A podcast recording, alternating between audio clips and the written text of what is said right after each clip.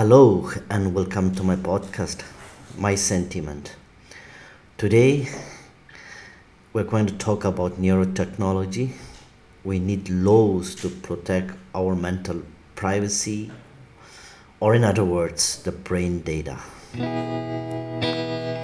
My name is Maren Jamir, and via this podcast, I'll be sharing my views and concerns on today's technology I'm not a technocrat, but I'll talk on the little knowledge that I gain every day, and I hope you take away something positive from it.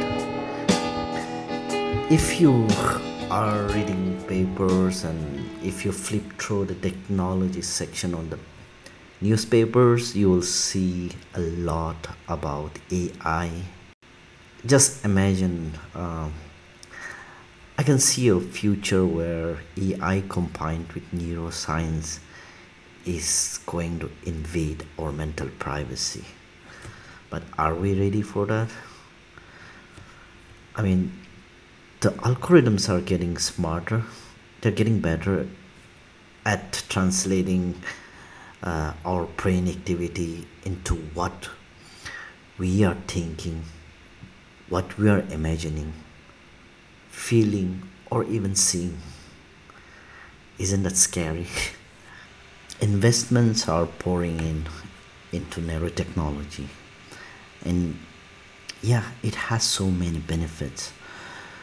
When brain to computer interfaces can stop a heart attack or aiding in the recovery of stroke patients and reducing episodes of epilepsy of course that's a win for us.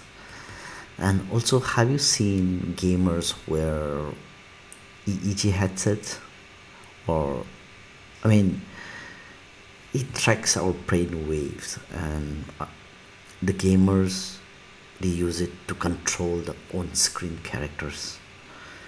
The same concept the same technology it's also used by drivers to detect if when they're losing the focus on the driving so in that way it's saving lives. And as per an article on the internet uh, which i saw there are more than 5000 companies in mining and constructions. That they are using this technology to make sure their employees are alert and aware. i mean it can be misused.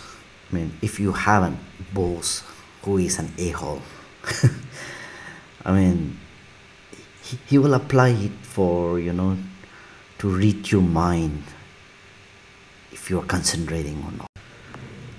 Another example is the NextSense earbuds from google.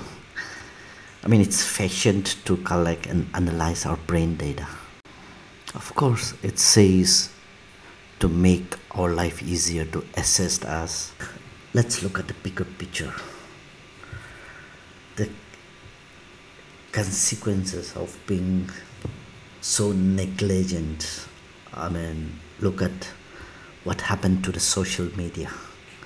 The social media has left our society with grappling with deeply disturbing behaviors from obsession with body image to suicides extreme pornography, we must not make the same mistake with our brain data. It's our data. Technology may be neutral, but humankind certainly is. is. Intellectuals around the world will be debating on how to regulate the neurotechnology. And yeah, it's high time. I mean, let's bring the lawyers and the scientists so that the content of our mental activity is not decoded without our consent. Chile, a country in South America, became the first country in the world to insert neuro rights into its constitution. Let's hope more country follows. That's all for today. Thanks for listening. take care bye bye